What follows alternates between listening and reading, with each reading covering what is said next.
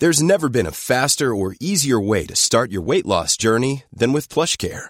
PlushCare accepts most insurance plans and gives you online access to board-certified physicians who can prescribe FDA-approved weight loss medications like Wegovy and Zepbound for those who qualify. Take charge of your health and speak with a board-certified physician about a weight loss plan that's right for you.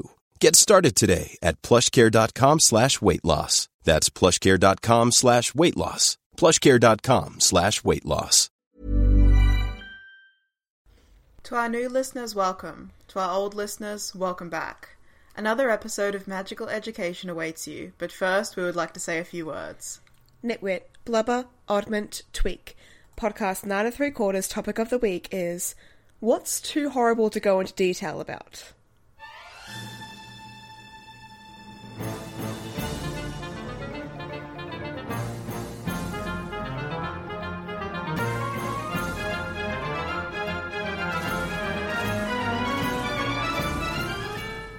Hello, listeners. I'm Ria. And I'm Jem, and today we're talking about some really, really awful stuff. Yeah. Massive trigger warning. I'm just going to put it out first before we get too into detail, but this episode we're going to talk about uh, sexual assault, uh, bodily mutilation, murder, violence, really, really, really dark stuff. So if Yeah. anything, oh, also child death, I should bring that Oh. up as well. Yep, we can add uh, cannibalism to my section. Yep. yep. Uh, we're talking. We're, we're hitting the mother lode here. We're talking about every fucking topic you can possibly imagine. That's really dark. Yep. So if you're not into that at all, if any of those topics really upset you, this is not the episode for you. Highly recommend you just skip this. and I think we'll probably have in the description of this episode a list of like the specific points that we cover because obviously we don't know exactly where the conversation's going to take us right now while we're recording. Yeah. Uh, so check the description if Yeah. you want to know in more detail. Yep. Have you checked it? All right, good. Okay. If you're still here, so what this episode is about is a specific quote from J.K. Rowling. Ew, ew J.K. Rowling. Okay, here's the quote. it was from years ago. She was being interviewed by another podcast. I'm not sure if it was Leaky Pod. I'm I'm not sure. But anyway, Or um, MuggleNet, or yeah, one of those main ones. um, she was asked a question about what the process of making a Horcrux is. And she said this quote that I'll, I'll read out now. Mm-hmm. I see it as a series of things you would have to do. So you would have to perform a spell, but you would also. I don't even know if I want to say it out loud. I know that sounds funny, but I did really think it through. There are two things that I think are too horrible, actually, to go into detail about. One of them is how Pettigrew brought Voldemort back into a rudimentary body, because I told my editor what I thought happened there, and she looked as though she was going to vomit. And then, and the other thing is, how you make a Horcrux. And I don't even like, I don't know. Will it be in, a cycle, in, in an encyclopedia? I don't know if I can bring myself to, I don't know. So that's J.K. Rowling. Yeah. She's very indecisive about this. I think- also yeah. something that's key there is she says that the thing that almost made her editor vomit was talking about how Voldemort got back in his body. Mm-hmm. I always thought that had to do with the creation of the Horcrux, but that's something that's gotten a bit mixed up. Yeah, yeah. So yeah, there's basically two things that JK has been advised by her editor and maybe by some other like initial readers of the story or initial readers of her ideas to not talk about and maybe she's like, Yeah, it's a good idea not to talk about it and it's yeah, like we said, the making of a Horcrux and what happened the process that happened to get Voldemort into a rudimentary body at the end of Goblet of Fire. So we're gonna talk about them. We're gonna theorize what happened. Yeah. Um, so do you want to start us off with Peter Pettigrew and what he did to put Voldemort back into a physical body? Yeah, yeah, let's start there. Um, Hmm. First, I think we should start off talking about Bertha Jorkins a bit. Okay. Because she's going to be important to this story. Mm-hmm. And a lot of people forget who she is because she's not in the movie. She's like only a small part in the book. So if you haven't read the books in a while.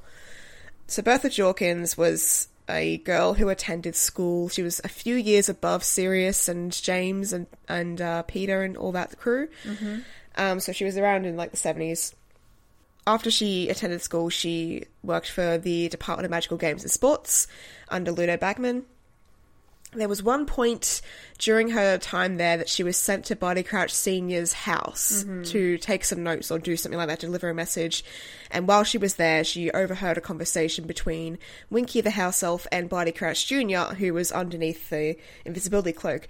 And she was able to sort of piece together who was under the cloak and realize that it was escaped criminal Barty Crouch Jr. Well, while she was there, before she could get out and tell anyone what she'd heard, Barty Crouch Sr. appeared and gave her a really messy, basically, memory charm that kind of gave her brain damage. It really affected her and t- changed her personality a lot so that she became very forgetful, very sort of absent-minded, dotty is what I would use to describe her personality from then on. Before that, she was very nosy and gossipy and remembered a lot of other people's business, but after Yeah. that, she was um, very different. But yeah, Then- not brain damaged. I Yeah. also think this happened pretty close to the beginning of the fourth book because I think it makes sense that Ludo Bagman and Barty Crouch they were collaborating on both the Triwizard tournament and also on the Quidditch World Cup. Yeah. So it makes sense that that's why she was there. Yeah, she was doing some sort of errand for them. Mm-hmm. So after that, she went on a trip to Albania, Romania, Albania. I think it was Albania. And like maybe she was even like sent on this trip being like take some time off work because you seem to have suddenly become very terrible at your job. Yeah. And functioning as a human being. Yeah, she was visiting family there. And while she was in a pub, basically in Albania, she ran into Peter Pettigrew. She recognized him instantly because she has a very, like, you know, she knows her classmates. Mm-hmm. And, but she was going to, like, you know, tell someone that, oh my god, Peter Pettigrew's alive, but he convinced her to steal away with him into the woods, where he overpowered her and brought her to Lord Voldemort. So I'm going to Yeah. read He probably he probably had her under the Imperius curse. Yeah, we're not really sure. It doesn't say. Mm-hmm. Okay, so I'll read out the description here. Lord Voldemort was able to break through the memory charm placed by Barty Crouch Sr. on her through torture and learned of the imprisonment of his fo- follower Crouch Jr. and also learned valuable information about the Triwizard Tournament, which he would use to try and kill Harry Potter. So breaking through the memory charm had left Bertha severely damaged by permanently damaging her mind and body beyond repair, and Lord Voldemort murdered her with the killing curse because he had no more use for her. Voldemort used Bertha's death to turn his Snake Nagini into a Horcrux. Mm-hmm. Pettigrew noted that was a poor move, believing that the Ministry would notice her disappearance and that they could have simply modified her memory to cover their tracks, which Voldemort believed wouldn't have would have been an insult to her memory, which was a dick thing to say because you know she has no memory anymore. Yeah. yeah. He obviously didn't actually care about insulting her memory. No. He was just being a fuck. Yeah, he's being a creepy, evil guy. Hmm. So that's that's what we're told. What happens to Bertha? That's the essential part of her story. Yeah. So now we're going to get into what we've theorized and what I've sort of theorized based off things I've seen online and takes I've seen from other people, but things I've sort of pieced together into my own idea of what's happened to Bertha Jorkins. Mm-hmm. Okay. My basic idea is that Voldemort possessed the unborn fetus of Bertha Jorkins and used the full power of his Legilimens mind to break her brain, body, and soul from the inside out. So, Okay. yeah. Do you want to do you want to just take a moment for that, or do you want me to just go straight into that after? That? Um, I want to clarify. You said the unborn fetus of Bertha Jorkins. Of- you don't mean no, like yeah. she was a fetus. You mean she was pregnant. I mean, she was pregnant. Yeah, mm-hmm. because the main thing with the whole Voldemort baby in a cauldron thing is where the fuck did they get this body? Like, were, were they growing it? It seems like it was grown organically, and I mean, my first thought was they used Ber- Bertha Jorkins for some sort of dark purpose. Pettigrew seemed really guilty about it in the like the, the initial chapters of Goblet of mm-hmm. Fire. Whenever Bertha Jorkins is brought up by Voldemort, Pettigrew looks so uncomfortable, and I'm like, I just feel like they mm-hmm. did something awful to that woman. And Yeah. I I do like that this is an explanation for how Voldemort got a mm. physical body because I always wondered how did he go from this wraith spirit thing that was possessing Quirrell to a baby in a chair at the beginning of Goblet of Fire. Yeah, it, it's never really tapped into. Mm. They, they say that he's still kind of a wraith thing and that he's possessing rats and critters and stuff like that. And that's how Peter Pettigrew finds him. But then it's never really explained the next step, how he starts to get, like, possess a physical form. So I think that he. he Yeah. It says that he used his legilimens to break her memory and find all this information from her. Why wouldn't he be able to tell that she was pregnant? With that. Um, even if it was only in the initial stages of pregnancy, like maybe a month or two in, Yeah. he would know. How how long of a period of time does Goblet of Fire take place over? Oh, it. I mean, if you're looking at it from the first chapter to the last chapter, I feel like it's a year and a half. That yeah. Hang on. That might like explain I guess the size of the baby by the time Voldemort goes in the cauldron at the end. Mm. Because it seemed like he had grown quite a bit and he was also enhancing his growth with magic, and snake milk or snake Yeah. venom or whatever. Another horrible thing. Yeah, especially because now Nagini's not just a snake; she's a woman trapped She's in a snake's body. yeah. Yeah, I touch on this. yeah, it's bad. it's not good. I can see why this would make someone want to vomit. The idea that this poor woman who stumbles into this situation is pregnant. Maybe she doesn't even know she's pregnant, and then Voldemort uses his power to possess her unborn fetus, grow inside of this woman, and then I guess force his way out when he was ready. I get more into how he does that later when you get into your Horcrux theory. Mm. But okay, so now I want to talk about Bertha being pregnant because I, I think that we might get some backlash to this. So I just want to cover some bases. So the argument might be like, but if Bertha was pregnant, she would have told someone that. Sirius Black said that in high school she was a gossip. He didn't know when to stop talking. Mm-hmm. First of all, she may have fallen pregnant after Barty Crouch Senior performed that strong memory charm on her. That caused her severe brain damage, fucked with her memory, so that she didn't really know that she was pregnant. And also, Bertha's Yeah. own. So wait a minute, no. Got pregnant before the memory charm, so that like Or the after? or the knowledge of the memory of the um, pregnancy was wiped out of her brain. Yeah, that too. Yeah. Oh yeah. She also could have gotten pregnant like Mm-hmm. with someone that she didn't want anyone to know about and maybe that's why she was visiting her family in Albania. Like the Maybe classic, so. you know, I went and joined a nun convent for a while and had a secret Six baby. months. Yeah, you know. yeah. Yeah. Also, the only physical description that we get of Bertha is that she's described as being a larger girl. So it might be that she fell, fell pregnant and just didn't know for a while. Yeah. Because maybe if there's some sort of wizard version of the pill where she skips her periods all the time, she mightn't have noticed the other sort of symptoms like weight gain, her boobs getting bigger, things like that. Yeah.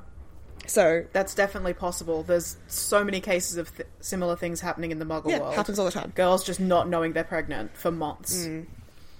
So, yeah, that's that's two reasons why I think she mightn't have known, or she mightn't have said to anyone that she was pregnant. Mm-hmm. And they could both be coexisting at the same time. so, Yeah.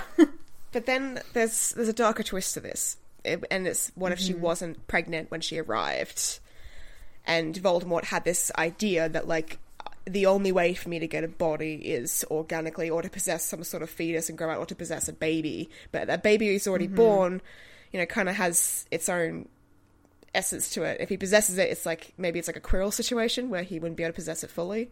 I don't know. Mm-hmm. So then there's the idea that perhaps basically Pettigrew was forced to violate Bertha and impregnate her so that Voldemort could fulfill this plan, which is awful. I've, I've heard a few mm-hmm. people discuss this before, and this is something that I think could happen. And there's a few reasons why I think this could be the darker twist to this. It's already dark enough, but this is already really this is another level. Yeah. yeah. So Bertha is described, her character's described as someone who's easy to trick, who's prone to getting herself into trouble and spreading stories. She's lured away by Peter Pettigrew into the woods. These all read like Bertha was sexually assaulted, basically. That her body her body was violated Yeah, and she exists in society that doesn't believe victims. It's like a classic Red Riding Hood thing. Like, you know, she's oh, she trusts him and she goes off off the trail and uh, with this man. It's very yeah, it's very. I don't know. It seemed like it was a rape myth thing. Yeah, It's very victim blamey, and you know she had it coming Yeah. because of the way that she acted. it's like it's like when Sirius was describing. um no, not Sirius. Sorry, Harry was looking back on the memory that Dumbledore had of Bertha Jorkins, and Bertha was describing a situation in which in which um some student hexed her, and Dumbledore's like, "Well, why did they hex you, Bertha?" And she's like, "Oh, I was telling everyone that he was kissing this girl behind the greenhouses because he was." And it's like, Yeah, sure. I mean, like, she told people that he was doing something that maybe he didn't want other people to know about, but that's no excuse to hex her. and Dumbledore was acting like this was Bertha's Yeah. fault and she should have known better. And all, like, he was victim blaming her. like, Yeah. just because she spread a Classic rumor, it's a bad thing. She should be punished for spreading a rumor and infecting someone like that. But she shouldn't have been punished with violence from another student and then victim blamed for that. like, Yeah. yep. That that all lines up. It all fits. it all fits. Yeah. Spiders flee before. So, what do you think of this whole sexual assault undertone? Do you do you think I'm just seeing into things too deeply, or No, I think that's I think that's very very credible and I think that it's supported in text, not in the book itself, or in the book itself with the information we know about Bertha and, you know, your arguments. But I think there's another very strong supporter of this in the Crimes of Grindelwald movie, where we effectively see the exact same thing happen to, uh, what's her name? Is it Bella? Zoe Kravitz's mum? Um, what's the name of the little strange woman in that movie? yeah, Yeah.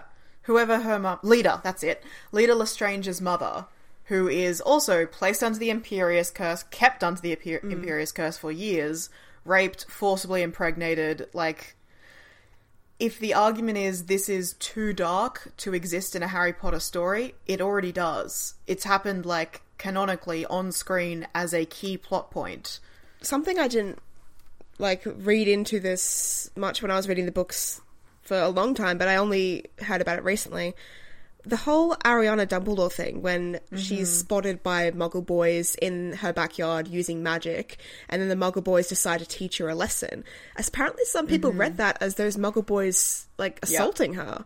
I never read it that way. I always thought that they bashed her up or something, or mm-hmm. like you know threw mud at her or called her a witch or a weirdo. But Yeah. no, I I never saw it that way. But I, I get it now why people might might have interpreted, oh my god, these boys raped her, and that's why mm-hmm. you know Dumbledore's father Yeah. went after them and tried to kill them and got in prison for it. It's like a you know it's kind of a classic story. Yeah, I can. I've seen people say things like, you know, if if three boys attacked my daughter like that, I would definitely end up in prison because of the things that I would do to them. Hmm. So, like, yeah, it's definitely a very common theory. I my brain didn't go there immediately, but now that somebody's pointed it out, I'm like, that makes sense. Yeah, and the and the whole like description of Ariana never being the same after the attack and all that sort of stuff's classic, classic like rape rape, rape victim Yeah. narrative around it. It's like oh, they're permanently changed now. Mm-hmm. Yeah, so that's Bertha Jorkin's sort of like theory about the sexual assault undertones. I guess the theory about Bertha Jorkins having an unborn fetus.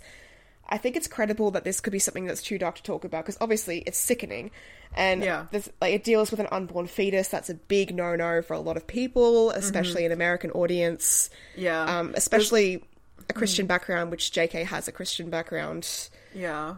I've also thought as well, when JK said her editor said this, I've mm. always assumed that she meant like her original primary editor who was working on the UK version with her. But she might have meant her American editor because she would have had editors for every localization of the book. So her American editor might have heard this and be like, you cannot say anything like this to an American audience. Mm, absolutely, especially at that a time like that.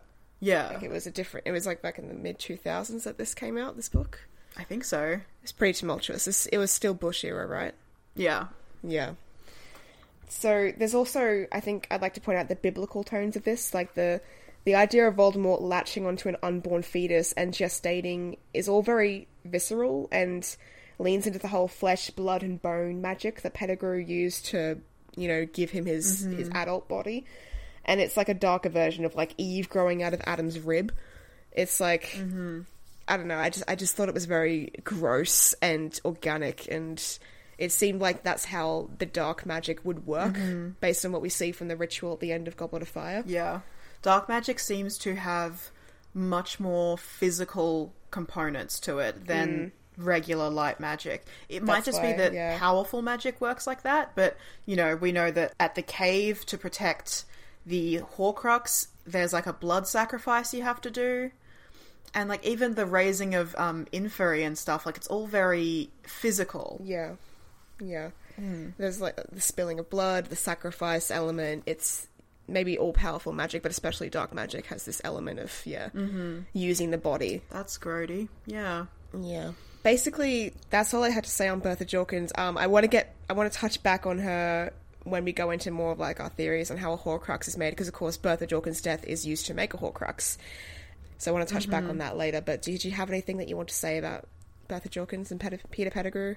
The only other thing that I want to say about this is I like what you said about possessing the unborn baby might make more sense than possessing a born baby or a mm. like regular person because we know that when we saw Voldemort possessing Quirrell, like you said, it's not as if Quirrell was mm. no longer inhabiting his own body.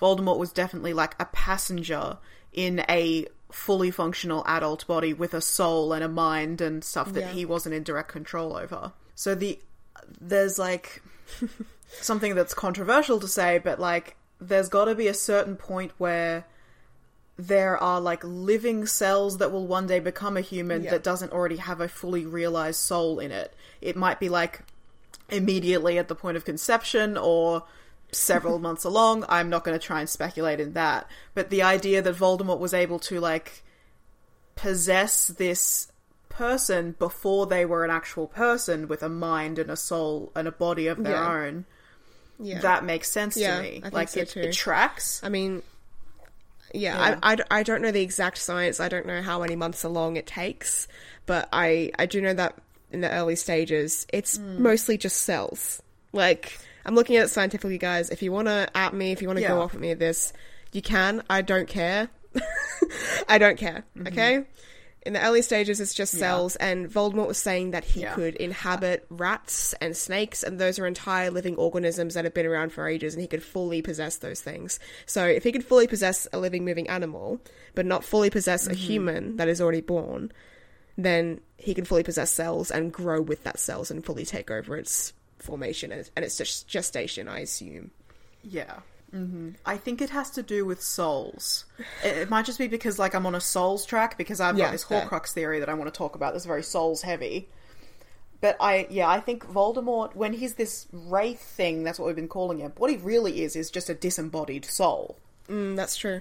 Yeah. So he needs a he needs a body without a soul to possess. Yeah, and animals don't have souls, do they? But animal ghosts exist. Animal ghosts exist, yeah. See, I'm thinking, yeah, I'm thinking of it more as like a mind thing. Like humans have more complex minds and brains than animals, so that's why Voldemort can fully inhabit an mm-hmm. animal, but not a human. Yeah, maybe. Look, I might be totally off base with my soul's guess. yeah. Yeah. Okay. Well, speaking of Horcruxes, if you want to get into that, we can start on that. Yes.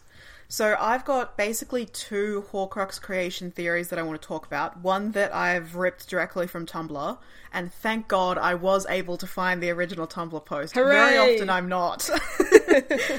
I it was maddening. I searched in Tumblr for literally hours looking for this post, and then I'm like, fuck this. And I went to Google and I typed in everything I could remember about the post into Google and immediately found it. Amazing. I hate Tumblr. Any- anyway. So there's the Tumblr post that I want to talk about, and then there's my personal theory that I've created while doing the research for this episode. Mm-hmm. So, um, link will be in the description. Tumblr user uh, this Miss Atomic Bomb, who I believe now goes by the URL a Sherlock study, but it's Tumblr, so it's very hard to tell. This is their theory. I'm going to paraphrase it rather than reading the entire thing out loud. So it's based on what JK said about how um, the creation of the Horcrux is like not a process that can be done by accident. You can't accidentally create a Horcrux, with the exception of Harry. We'll talk about Harry later. But like you have to cast some sort of spell, and there's also this awful act that you have to commit as well. Mm-hmm. Yeah. Oh, sorry. I've got a thing in here about the thing that made the editor want to vomit, but that's not correct anymore because I've realized that. So basically, Miss Atomic Bomb theorized that there are only two things that are related to death and killing, which seems to fit these criteria mm-hmm. of like being so horrible that we can't talk about it, it's an atrocious act, blah blah blah.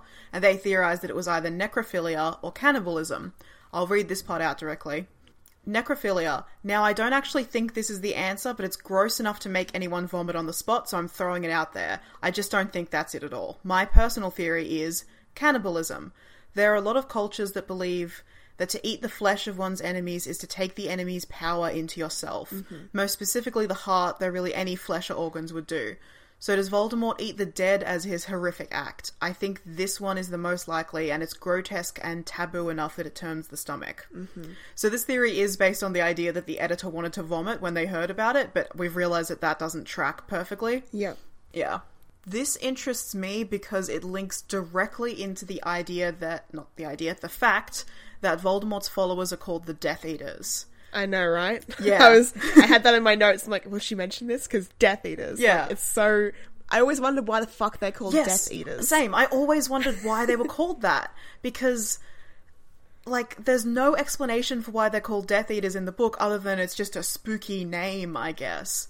But mm-hmm. if consuming the dead is like if it's a magical theory reference to the idea of dark magic rituals and immortality and that's something that would exist in a cultural context that wizards would understand then of course you'd name your followers Death Eaters. Like Voldemort's a big fucking nerd making a big fucking nerd joke Yeah. that the wizards understand. Mm-hmm. Yeah. So the theory goes on: if the spell, if the spell that you have to cast to create a Horcrux is Avada Kedavra, the Killing Curse, and then the horrific act is cannibalism, consuming your victim, and that's how you create a Horcrux. Then how did Harry become a Horcrux? Mm-hmm. Because Voldemort obviously killed James and Lily, and he tried to use the Killing Curse on Harry. But as far as we know, he didn't do anything to their bodies. Thank God. Yeah. No. Hooray! so He didn't have the time. He was blasted out of existence. yeah. Loser. Idiot. Anyway, so where things went wrong is Voldemort tried to complete the Horcrux making process by killing Harry. He cast this killing curse, but it's reflected back onto him because of Lily's love shield, and he's destroyed. Yeah. His body shouldn't have been like evaporated by the killing curse, even if it's rebounding back stronger, because the killing curse just kills you without leaving any physical damage. Mm-hmm. So the idea is that the magic being turned back on itself was like a snake eating its own tail. Mm-hmm. Voldemort's magical essence was being destroyed and it consumed his body in an effort to keep itself alive. So that mm-hmm. by the time it was over, all that was left is his magic and his soul, and that's what fled the building and became that wraith thing that we see for the rest of the time. Yeah.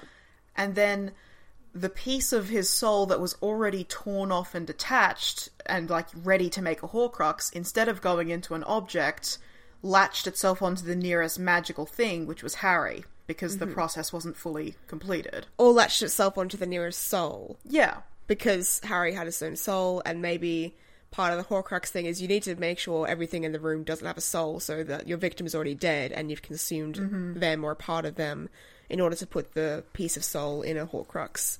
But because That's there's interesting. there's already something alive in the room, Harry, it latches onto him. That's cool. I like the idea that you have to be completely alone with only your dead victim. Otherwise, mm-hmm. like any other souls in the room will just mess with the ritual and make it go wrong. That's cool. Yeah.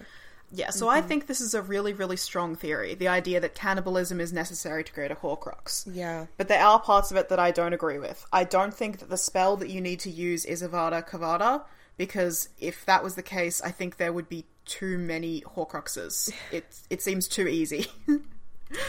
um, so I think that like you can use the killing curse to cause the death of the victim, but I think there's some other spell or some other dark magic ritual which is involved, and it's to do with either preparing your soul to be torn or preparing the Horcrux vessel uh, to store part of your soul, or just otherwise like getting ready and beginning this process. I think it's a little from column A, a little from column B. I think you have to prepare your soul to be torn. So you have to be like, hey, soul, I'm about to kill someone. when that happens, rip apart. And then Yeah. you have to prepare whatever vessel you want, like, I don't know, a fucking Rubik's Cube, to be like, okay, this is all ready for my soul part to go into it, and for the Yeah. soul of whoever I kill, a part of that to go in there as well, and mm-hmm. all that sort of stuff. And I think that this is time consuming and magically draining, and I think that's part of why Voldemort doesn't just make lots of Horcruxes very quickly, aside from just mm-hmm. not having the objects that he wants to use for them. Yeah. So I think there's like specific requirements and preparation for the victim and their death, for you and your soul, and for the object that's going to become the Horcrux. Yeah. And Voldemort either had all of this ready before he even went to Godric's Hollow, or he did it in the nursery after killing Lily and before killing Harry. Mm-hmm. And I think that like this ritual that he was trying to attempt is part of the reason why the house exploded because the killing curse shouldn't have exploded the house. It's not an explosion spell. Yeah. it was all the other magic shit that was going on there. Mm. So I've seen arguments. Oh, wait, first of all, is there anything that you want to say about this cannibalism theory? I I love it. It's sickening. Um, I just I think it's mm. it's it's really sickening, but I think it makes a lot of sense, and it fits in with the idea of what we mm-hmm. were saying about dark magic being visceral and and physical and stuff Yeah. like that. And it just it makes me. Mm-hmm. I'm just gonna tap back to Bertha Jorkins here because it makes me think that yep. perhaps Voldemort ate his way out rather than exiting through a natural birth. He sort of ate his way out through her stomach Oh no. as like a perverted birth. I know. Yeah, and then like that killed her, of course.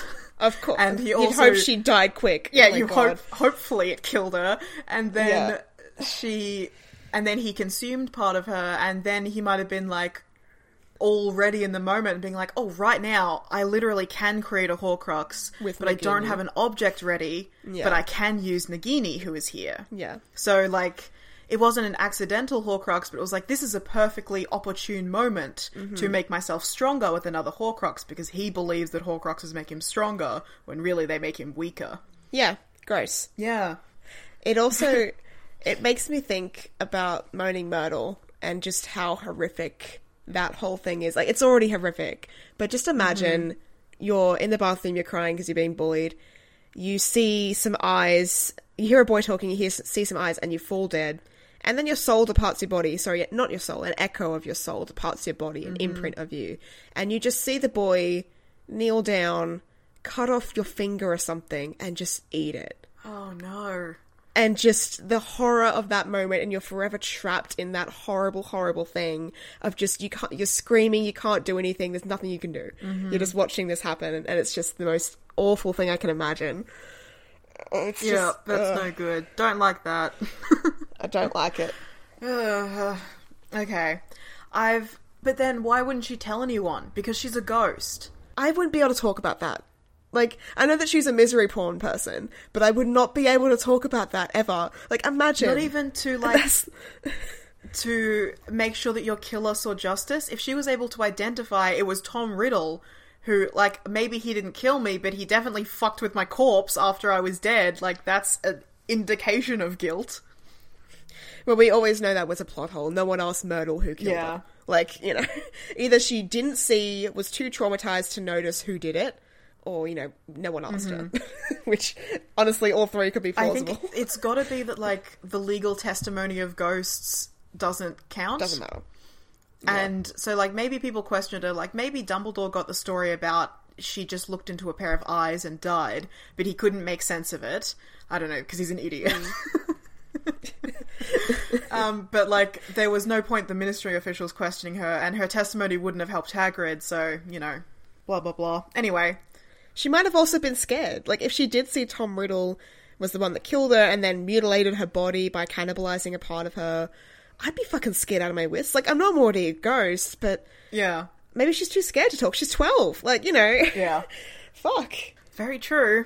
I have I have like I've read arguments against the cannibalism theory saying that it couldn't have happened because Voldemort or Tom Riddle didn't didn't eat a part of Myrtle or his father or Hepzibah Smith who were also cited as Horcrux victims. But how do we know? Yeah, exactly. like He didn't have to eat the whole person. He could have just cut off like their ear, a part of their thigh. Like it could be a small part. It doesn't have to be a whole Mm-hmm. Yeah. pound of flesh. But you know, he could have removed something from their internals. Like it could have been a part of their heart or their liver or something that nobody would ever know. That he just extracted Yeah. through their mouth or something like And, that. like, you know, Yeah. That- that- also, yeah. like, we just don't know with 100% certainty that those deaths were used to make Horcruxes. Like, this is Dumbledore's theory, but Dumbledore doesn't Mm. know for sure. He's just guessing based on what seems most likely. yeah, exactly. Yeah. He could have used. Voldemort could have used, like, Morphin Gaunt, his uncle, or he could have. to make the diary Horcrux because he killed him while he was still in school. And he could have used literally any other person. He could have been doing all kinds of murders. Yeah. So I don't think that's an argument against this. I like the cannibalism theory because there's a lot of history to cannibalism. Mm-hmm. Like it's happened everywhere across the globe Yeah. at different points in time. It's happened in warfare. It's happened as part of a grieving process for some communities, Mm-hmm. which in in which case it's not seen as like something desirable, but something that is done out of duty. Yeah. which is very sad. Mm-hmm. The sort of cannibalism we're talking about here is hostile cannibalism. There's a quote that I found on Wikipedia about cannibalism in Fiji. So, it's believed that the spirit of a dead person remained with the body for four days, and that if you ate the corpse before this time elapsed, you um, prevented it from ascending to the spirit world and becoming a source of power and guidance for your enemies. So, I mean, I just I, I like the idea that there's this ultimate form of dominance and control even after death, which I think Voldemort would be very attracted to. And maybe you know, like we like we said, we don't know that Myrtle was used uh, to become a Horcrux, so maybe eating part of the body prevents that person from coming back as a ghost and chatting. You know, telling people Yeah, what happened to them that's cool. because he could still be alive for that. Yeah, you could be. There's no proof to say that part of the ritual is that the person has to be killed before they're cannibalized. Yeah, maybe it has to happen while they're alive. Maybe that's why Myrtle wasn't used to be a Horcrux because she died so suddenly. Yeah. I kind of not like the idea, but I'm interested in the idea that Voldemort effectively like cut open his father, pulled out a part of him, ate it in front of him, healed him with magic, and then killed him. So there would be no trace of it happening. God, Terrible. Bad. that's awful. Hmm. Ugh, it's sickening. And I keep thinking of that fucking design of Voldemort from the Philosopher's Stone movie with his big shark mouth. this is the hidden design that they didn't go with because they thought it'd be too terrifying. Probably a good move on their part. they were right. yeah, his big unhingeable snake jaw coming out of Quirrell's head that's like twice the mm-hmm. size of Quirrell's head. Awful. Ugh. Nasty. I I do wish he'd looked more like that because like when he when he came back in the fourth movie, he looks he's not scary enough in the fourth movie. he should look more monstrous. I think he's the scariest in the fourth movie. In five to eight, he looks like nothing to me. I'm sorry. In the fourth movie, he looks like he's just been born. He looks reptilian. He looks thin and creepy. I don't like it. In the other movies, he just looks like Ray Fiennes with some makeup on. Like it doesn't look the same. Yeah. I think Yeah. Voldemort's very, very scary in the fourth movie, but I think it's more comes from the acting, from his manic Oh, energy yeah. and the way that he's screaming and that he's very gentle and he's like, yeah, that's he's frightening. But that's I put that more on um the actor. What's his name? Ralph Ralph Fiennes. Right, Ray Ray Fiennes? Fiennes. Yeah, I didn't know it off the top of my head, so I had to mimic what you just said, and I did it wrong. I think that he would have been scarier with like glowing red eyes and a big unhingeable snake jaw mouth and fangs. I mean, obviously. there's, there's more we could have done with this than make him look like an egg. I didn't mind that they didn't give him red eyes though, because I, I felt the pale eyes looked like dead snake eyes as well, so they weren't too bad. Yeah. But I think yeah, it would have been more effective with the red eyes and sharp teeth thing. But yeah.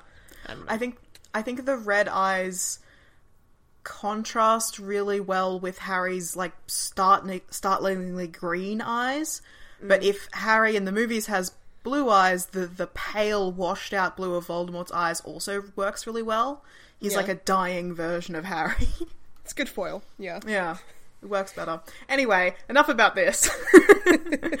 I have a enough. theory about Horcruxes and the Horcrux making process that I'm excited about because I think it's cool. Yeah. Go into it. So, yeah, I have an alternate theory that doesn't involve cannibalism. Finally, freedom from cannibalism. Let's get away from this. Yeah, it's also deeply fucked up, but less vomit inducing and more existentially terrifying, which is okay because we know that the vomiting thing comes from his resurrection, not the vol- not the Horcrux process. So I still vomit at the cannibalism suggestion as well. Yeah. to be honest, it's definitely like stomach turning. What if the process of making a Horcrux actually has nothing to do with the victim's body? Because the cannibalism necrophilia stuff is very body focused. What if the awful thing that you do to them isn't physical, it's actually something to do with their soul? right. So I've always imagined that the process of making a Horcrux works something like kill a person, tear off your soul, pull that piece of your soul out of your body, put it in an object. Right. But what if instead it's like you need to kill multiple people and commit other heinous acts over a long period of time to gradually weaken your soul? Mm-hmm. Then you use dark magic to tear a piece of it free. Then you find a victim, ideally who's someone innocent, so they have a strong and healthy soul. Mm-hmm. Use dark magic to graft your damaged piece of corrupted soul onto their healthy living soul while they're still alive. Then you pull it out of them and transfer it into an object. That's how you make a Horcrux. Okay, so it's like a recipe. It's not like a three step, you know, Jamie's 30 minute meals. It's like a fucking, you know, recipe now. There's uh, several steps. It's like a whole. Here's something I prepared earlier. Yeah. You gotta preheat your I- oven for 40 minutes. Far out, alright. I wanted it to be a more involved process because I just think something that damages you so much, like Voldemort's making of Horcruxes took place over years and years, and it warped him from this handsome, charming young man into this mutilated snake monster. And it just seems like it should be something time consuming and magically draining, and like it takes a lot of effort to do this Yeah. thing. It's hard. The fact that he was able to do it more than once is a marvel in and of itself. Okay. So I think this makes sense because it matches up with what we know about souls in the wizarding world. They exist, first of all. They can be removed from your body. They can't be destroyed unless they've been weakened. And it explains why the victims that Voldemort made into Horcruxes wouldn't appear to be physically damaged, like Moaning Myrtle and um, his Tom Riddle Senior. Like why they look as if they're whole and complete. Alright. Can you run through me an example with, like, Moaning Myrtle? I want to just picture how the step by step process would happen because I need to. I, I'm a bit confused about it still. Okay, so Voldemort, Tom Riddle, I'm just calling call him Voldemort. Voldemort opens up the Chamber of Secrets and he releases this basilisk. Um, he forms a bond with the basilisk using Parseltongue and dark magic to control it, and then he uses it to stalk through the school and attack Muggleborns over a long period of time. Yeah. Doing that drastically weakens his soul to the point at which he can tear a part of it off. Mm-hmm. Maybe He's going to the bad place. Like, he's. Yeah. Yeah. He's he's condemning himself and he's mm-hmm. making himself weaker, even though he doesn't understand that. Yeah. And then he tears a part of his soul off. Um, mm-hmm. Let me go back to my process because I've forgotten the next step. Okay. okay, so then he finds a victim, Moaning Myrtle, someone who nobody's gonna miss if she goes missing, and she's a Muggleborn, so perfect. You get her alone, so you know that she goes off to the bathroom by herself. No one's to come after her or bother her for hours. You kill her. Um, Tom Riddle uses the basilisk to kill her, but that's not really necessary. You could kill her however you want. No, wait, sorry. Before you kill her, um, you take the piece of your soul and you use some sort of dark ritual or dark spell to Yeah. graft your soul onto hers. Then you kill her. Then you take her soul out. Actually, hang on. I've now realized this doesn't work because otherwise Moaning Myrtle couldn't be a ghost. Okay, sorry. Different person, Hepzibah Smith. Hepzibah Smith. Same process, except instead of using a basilisk to kill her, you're alone with her. You graft your soul onto hers, you kill her, then when her soul should have departed and gone to the afterlife, you somehow catch it and trap it and you move it into an object instead. Alright, okay. Like a Dementor can suck a soul out and capture it. Yeah. Okay. So this means that a Horcrux is less like an object and more like a person or like a ghost. It's an indestructible magical shell surrounding a soul. Mm-hmm. And binding your broken piece of soul to a healthy one makes your piece of soul stronger, and you therefore stronger, but it also weakens or corrupts the victim's soul, which is why it's possible to destroy a Horcrux at all. Because you can only mm-hmm. destroy something that's broken. Sorry, you can only destroy a soul that's broken, otherwise, souls are immutable. Yeah. So I think this makes sense why Horcruxes are so alive, why they can act independently of the creators, like the Tom Riddle diary, mm-hmm. and why Voldemort had no knowledge of what it was doing, because it's kind of like its own person. Yeah. That's evident in the movies too. Like they build into that with the locket. There's a part where they open the locket and there's two eyeballs just peering out. It's very mm-hmm. creepy. Mm, spooky. like the cup seems to have whispering. Like whenever they zoom in on the cup, there's like a bunch of whispering happening Yeah. and stuff like that. Same with the locket. And like why Voldemort doesn't seem to really feel connected anymore. It's because he took that part of himself and he made it into something else, something separate from him. This feeds into my idea of the fact that it should be difficult and time consuming and messy to create a Horcrux. Like, it's a long process that involves dealing a lot of damage to your own soul. And that's why most wizards, mm-hmm. even if they do want to be immortal, don't fuck with Horcruxes because the only part of you that really is truly immortal is your soul. And if you fuck with it like this, you're you're ruining like any potential of an afterlife. Mm-hmm. Yeah, yeah, I, I like it. I, I think it's an alright theory. I just, I'm not, I can't imagine a kind of magic where you can draw someone's soul out of their body without damaging their body. I mm-hmm. just, it's hard for me to picture that because in my mind, only Dementors can do that. Yeah. I'll get to that. Yeah. okay, go ahead. So I think this is why it's possible for Harry and Nagini to be Horcruxes, first of all. Even though accidental Horcruxes aren't supposed to be pop- uh, possible and living Horcruxes aren't advisable, if part of the process is that you take a bit of your soul and graft it onto theirs while they're still alive, then, like, obviously that part happened to Harry and Nagini while they were alive. Um, usually, the part of this process that makes the actual Horcrux is like the separating of the soul from its body and its magic. Mm-hmm. That's the part where the soul becomes vulnerable and defenseless, and where you can stuff it in an object and make a Horcrux. Yeah.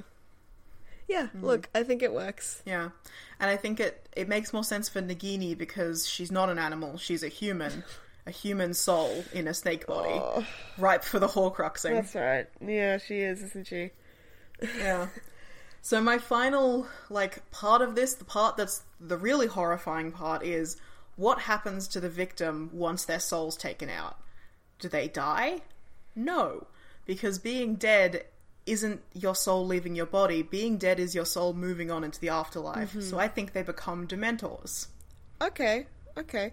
I mean, yeah, we discussed that like Barty Crouch Jr. became a Dementor eventually after he experienced the kiss over time. Yeah.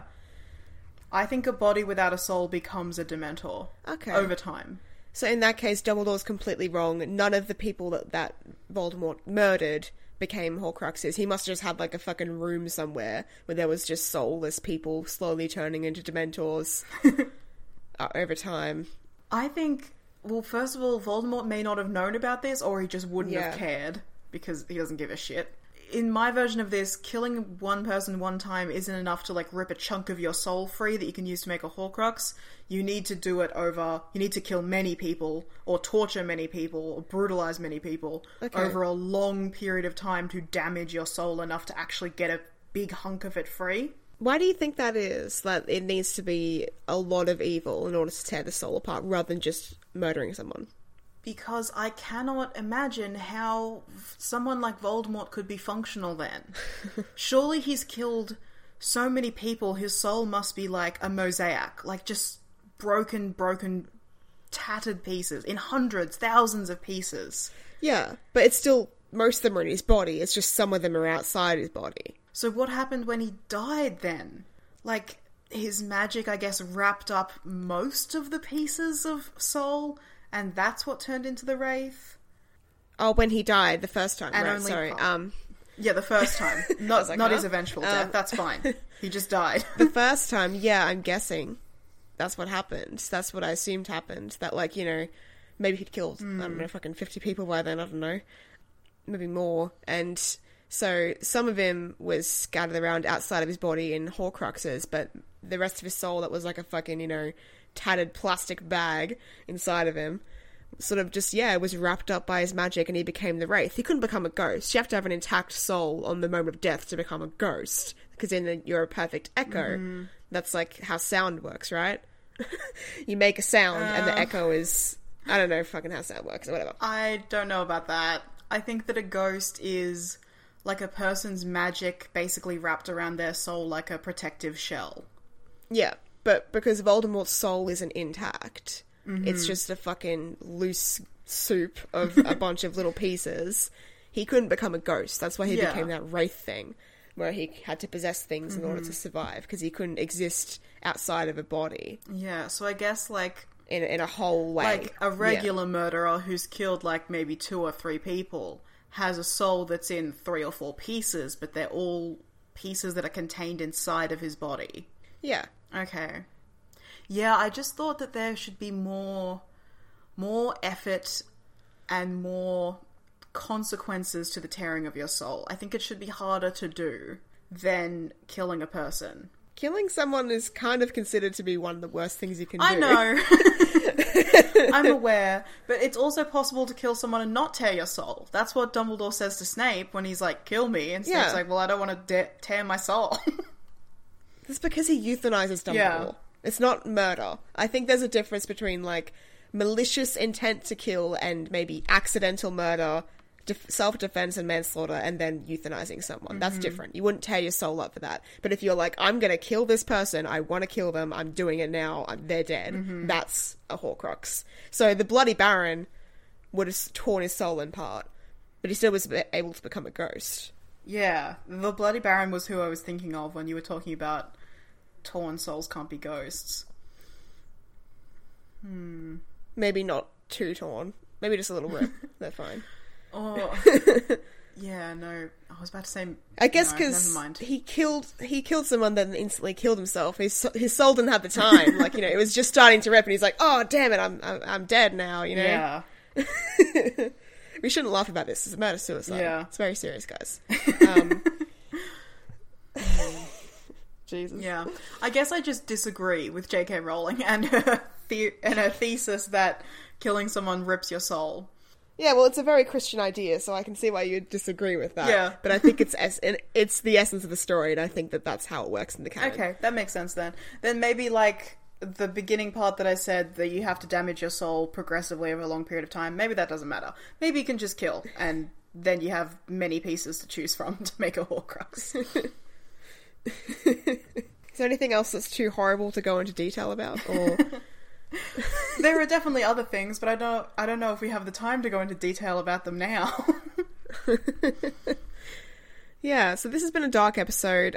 The reason that we decided to do this now, obviously, is because this is our first release for October, so it's spooky month, guys, um, which is exciting. But we just thought we'd get really spooky for our first episode, really frightening, horrific, and then for our next Halloween episode, it'll be a bit more lighthearted. Still a bit spooky though. yeah, Halloween episodes are all over the place. really, totally different. Sometimes we're, you know, trying candy with a spooky boy. Sometimes we're talking about rape and cannibalism. you know. Yeah, it's shocking. Welcome to Podcast Nine and Three Quarters. basically, uh, I guess I hope that you found something interesting in this episode.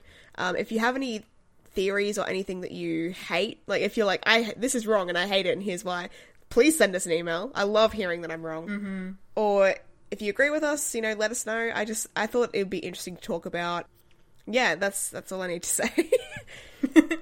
That's cool. I would like feedback on my theory that you take somebody's soul out and use that to make a Horcrux. Mm.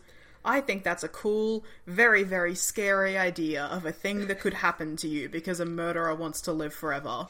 I personally prescribe to the cannibal theory. I think it just makes sense for the Death Eater thing as well. Yeah, I like that it explains the Death Eater thing because otherwise there's no explanation of that. Why are they called Death Eaters? Yeah, it's weird. It sounds weird and stupid. It's like okay, edge edge lord alert, you know. Yeah. the Death Eaters. Like, okay, you eat death? Cool. Spooky, I guess. Well, I've been Gem, and I'm a supreme edge lord.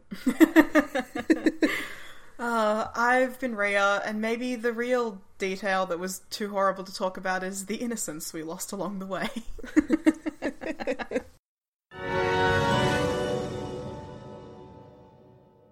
Thanks for listening.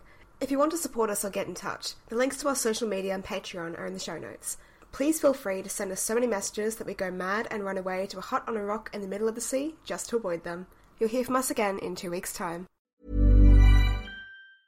Mom deserves the best, and there's no better place to shop for Mother's Day than Whole Foods Market. They're your destination for unbeatable savings, from premium gifts to show-stopping flowers and irresistible desserts. Start by saving 33% with Prime on all body care and candles. Then get a 15-stem bunch of tulips for just $9.99 each with Prime. Round out Mom's menu with festive rosé, irresistible berry chantilly cake, and more special treats. Come celebrate Mother's Day at Whole Foods Market.